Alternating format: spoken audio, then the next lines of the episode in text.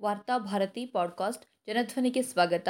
ಜನವರಿ ಒಂದು, ಎರಡು ಸಾವಿರದ ಇಪ್ಪತ್ನಾಲ್ಕು ಸೋಮವಾರದ ವಾರ್ತಾಭಾರತಿ ಸಂಪಾದಕೀಯ ಶಾಲೆಗಳಲ್ಲಿ ಶೌಚಾಲಯದ ಜೊತೆಗೆ ಮೆದುಳಿನ ಮಾಲಿನ್ಯವೂ ಸ್ವಚ್ಛವಾಗಲಿ. ಕೋಲಾರದ ಮೊರಾರ್ಜಿ ವಸತಿ ಶಾಲೆಯಲ್ಲಿ ವಿದ್ಯಾರ್ಥಿಗಳನ್ನ ಮಲದ ಗುಂಡಿ ಸ್ವಚ್ಛತೆಗೆ ಬಳಸಿರುವ ಆಘಾತಕಾರಿ ಘಟನೆ ರಾಷ್ಟ್ರ ಮಟ್ಟದಲ್ಲಿ ಸುದ್ದಿಯಾಯಿತು. ಈ ಕೃತ್ಯಕ್ಕೆ ಸಂಬಂಧಿಸಿ ಸಿಬ್ಬಂದಿಯ ಬಂಧನವೂ ಆಯಿತು. ಮುಖ್ಯಮಂತ್ರಿ ಸಹಿತ ಹಲವು ನಾಯಕರು ಇದರ ವಿರುದ್ಧ ಹೇಳಿಕೆಗಳನ್ನು ನೀಡಿದ್ರು. ಇದರ ಬೆನ್ನಿಗೆ ಬೆಂಗಳೂರು ಶಿವಮೊಗ್ಗದಲ್ಲಿ ಶಾಲಾ ವಿದ್ಯಾರ್ಥಿಗಳಿಂದ ಶೌಚಾಲಯ ಶುಚಿಗೊಳಿಸಿದ ಕೃತ್ಯ ಸಾಮಾಜಿಕ ಜಾಲತಾಣಗಳಲ್ಲಿ ವೈರಲ್ ಆಯಿತು. ಬೆನ್ನಿಗೆ ಶಾಲಾ ಸಿಬ್ಬಂದಿಯನ್ನ ಅಮಾನತುಗೊಳಿಸಿ ವಿದ್ಯಾರ್ಥಿಗಳಿಗೆ ನ್ಯಾಯ ನೀಡಲಾಯಿತು.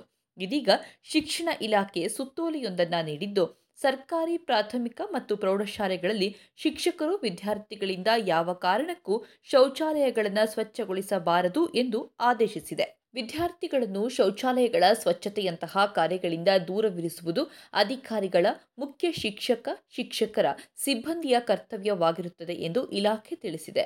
ಇಲಾಖೆಯ ಆದೇಶವೇನೋ ಶ್ಲಾಘನೀಯ, ಆದರೆ ಇದಿಷ್ಟರಿಂದಲೇ ಸಮಸ್ಯೆಯನ್ನು ಪರಿಹರಿಸಲು ಸಾಧ್ಯವೇ? ಅಥವಾ ಬೀಸುವ ದೊಣ್ಣೆಯಿಂದ ತಕ್ಷಣಕ್ಕೆ ಪಾರಾಗಲು ಶಿಕ್ಷಣ ಇಲಾಖೆ ಇಂತಹದ್ದೊಂದು ಆದೇಶವನ್ನು ನೀಡಿದೆಯೇ? ಈ ಆದೇಶದಿಂದ ಖಂಡಿತವಾಗಿಯೂ ಕೆಲ ದಿನಗಳ ಕಾಲ ಶಾಲೆಗಳಲ್ಲಿ ಶೌಚಾಲಯಗಳನ್ನು ವಿದ್ಯಾರ್ಥಿಗಳಿಂದ ಶುಚಿಗೊಳಿಸುವ ಕೆಟ್ಟ ಪ್ರವೃತ್ತಿ ನಿಂತಿತು ಇರುವ ಕೆಲಸಕ್ಕೆ ಧಕ್ಕೆ ತಂದು ಮೈಮೇಲೆ ಎಫ್ಐಆರ್ ಜಡಿಸಿಕೊಳ್ಳಲು ಯಾವ ಶಿಕ್ಷಕರು ಸಿದ್ಧವಿರಲಾರರು. ಆದರೆ ಇದೇ ಸಂದರ್ಭದಲ್ಲಿ ಪ್ರಾಥಮಿಕ ಶಾಲೆಗಳ ಶೌಚಾಲಯಗಳನ್ನು ಶುಚಿಗೊಳಿಸುವವರು ಯಾರು ಎನ್ನುವ ನೂರು ಅಂಕದ ಪ್ರಶ್ನೆಯನ್ನು ಮಾತ್ರ ಉತ್ತರ ತುಂಬಿಸದೆ ಖಾಲಿ ಬಿಡಲಾಗಿದೆ.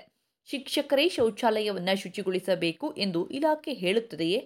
ಶಿಕ್ಷಕರು ಅಥವಾ ಶಾಲೆಯ ಇತರ ಸಿಬ್ಬಂದಿ ಶೌಚಾಲಯವನ್ನು ಶುಚಿ ಮಾಡಬೇಕು ಎಂದು ಬಲವಂತಪಡಿಸುವುದು ಕಾನೂನು ಪ್ರಕಾರ ಎಷ್ಟು ಸರಿ? ಇದನ್ನ ಎಷ್ಟರ ಮಟ್ಟಿಗೆ ಶಿಕ್ಷಕರು ಸ್ವೀಕರಿಸಿಯಾರು ಎನ್ನುವ ಪ್ರಶ್ನೆ ಏಳುತ್ತದೆ. ಶಾಲಾ ನಿರ್ವಹಣಾ ಅನುದಾನವನ್ನು ಆಯಾ ಸರ್ಕಾರಿ ಶಾಲೆಗಳಿಗೆ ಪ್ರಸ್ತುತ ಸಾಲಿಗೆ ಈಗಾಗಲೇ ಬಿಡುಗಡೆ ಮಾಡಲಾಗಿದೆ. ಈ ಅನುದಾನವನ್ನು ಪ್ರಥಮ ಪ್ರಾಶಸ್ತ್ಯದಲ್ಲಿ ಶೌಚಾಲಯಗಳ ಸ್ವಚ್ಛತಾ ಕಾರ್ಯಗಳಿಗೆ ಬಳಸಿಕೊಂಡು ಆಯಾ ಶಾಲಾಭಿವೃದ್ಧಿ ಮತ್ತು ಮೇಲುಸ್ತುವಾರಿ ಸಮಿತಿಯ ಸಹಕಾರದೊಂದಿಗೆ ಸ್ಥಳೀಯವಾಗಿ ಲಭ್ಯವಿರುವ ಸಂಪನ್ಮೂಲಗಳನ್ನು ಬಳಸಿಕೊಂಡು ಶೌಚಾಲಯಗಳ ಸ್ವಚ್ಛತಾ ಕಾರ್ಯವನ್ನು ಕೈಗೊಳ್ಳಬೇಕು ಎಂದು ಶಿಕ್ಷಣ ಇಲಾಖೆ ತನ್ನ ಆದೇಶದಲ್ಲಿ ಹೇಳಿದೆ. ಈ ನಾಡಿನಲ್ಲಿರುವ ಗ್ರಾಮೀಣ ಪ್ರದೇಶದ ಶಾಲೆಗಳಲ್ಲಿ ಶೌಚಾಲಯವನ್ನು ಶುಚಿಗೊಳಿಸುವುದಕ್ಕಾಗಿಯೇ ಒಂದು ಸಿಬ್ಬಂದಿಯನ್ನು ಇಟ್ಟುಕೊಳ್ಳುವಂತಹ ವ್ಯವಸ್ಥೆ ಇದೆಯೇ ಎನ್ನುವುದನ್ನು ನಾವು ಮೊದಲು ಕೇಳಿಕೊಳ್ಳಬೇಕಾಗಿದೆ.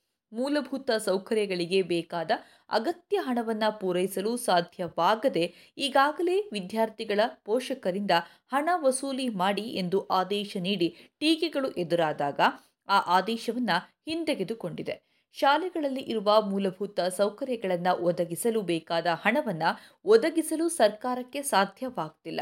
ಸರ್ಕಾರಿ ಶಾಲೆಗಳಲ್ಲಿ ಸೌಕರ್ಯಗಳಿಗಾಗಿ ದಾನಿಗಳ ನೆರವು ಪಡೆಯಲು ಸರ್ಕಾರ ಈಗಾಗಲೇ ಸೂಚನೆಯನ್ನು ನೀಡಿದೆ.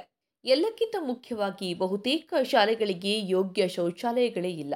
ಸರ್ಕಾರಿ ಶಾಲೆಗಳ ಮೂಲ ಸೌಕರ್ಯಗಳಿಗಾಗಿ ವಿವೇಕ, ನರೇಗಾ ಸೇರಿದಂತೆ ಇನ್ನಿತರ ಯೋಜನೆಗಳ ಮೂಲಕ ಕಳೆದ ಐದು ವರ್ಷಗಳಲ್ಲಿ ಸಾವಿರದ ಮುನ್ನೂರ ಆರು ಕೋಟಿ ರುಗಳನ್ನು ಒದಗಿಸಲಾಗಿದೆಯಾದರೂ ರಾಜ್ಯದ ಎರಡು ಸಾವಿರದ ಏಳ್ನೂರ ಮೂವತ್ತೆರಡು ಸರ್ಕಾರಿ ಶಾಲೆಗಳಲ್ಲಿ ಶೌಚಾಲಯಗಳೇ ಇಲ್ಲ ಎನ್ನುವ ಅಂಶ ಇತ್ತೀಚೆಗೆ ಮಾಧ್ಯಮಗಳಲ್ಲಿ ಬಹಿರಂಗವಾಗಿತ್ತು.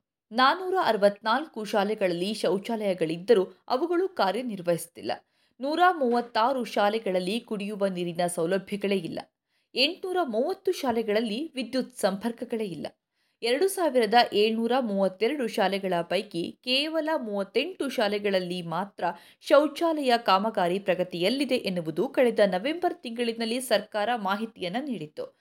ಇಂತಹ ಸಂದರ್ಭದಲ್ಲಿ ಶಾಲಾ ನಿರ್ವಹಣಾ ಅನುದಾನವನ್ನು ಸ್ವಚ್ಛತಾ ಕಾರ್ಯಗಳಿಗೆ ಬಳಸಿ ಎಂಬ ಆದೇಶ ಎಷ್ಟರ ಮಟ್ಟಿಗೆ ಪ್ರಾಮಾಣಿಕವಾಗಿದೆ ಎನ್ನುವ ಪ್ರಶ್ನೆ ಏಳುತ್ತದೆ. ಶೌಚಾಲಯಗಳನ್ನು ಶುಚಿಯಾಗಿಡುವುದು ಪ್ರತಿದಿನ ನಡಿಬೇಕು. ಈ ಕೆಲಸಕ್ಕಾಗಿ ಮತ್ತೆ ಸಿಬ್ಬಂದಿಯನ್ನು ಬಳಸಬೇಕಾಗುತ್ತದೆ ಮತ್ತು ಆತ ದಲಿತ ಸಮುದಾಯಕ್ಕೆ ಸೇರಿರುತ್ತಾನೆ ಎನ್ನುವುದು ವಾಸ್ತವವಾಗಿದೆ. ಒಂದು ವೇಳೆ ಸಿಬ್ಬಂದಿಗೆ ವೇತನವನ್ನು ನೀಡಲು ಶಾಲೆ ಶಕ್ತವಾಗಿಲ್ಲ ಎಂದಾದರೆ ಈಗಾಗಲೇ ಶೌಚಾಲಯಗಳು ಹೊಂದಿರುವ ಶಾಲೆಗಳು ಭಾರೀ ಸಮಸ್ಯೆಯನ್ನು ಎದುರಿಸಬೇಕಾಗಿರುತ್ತದೆ.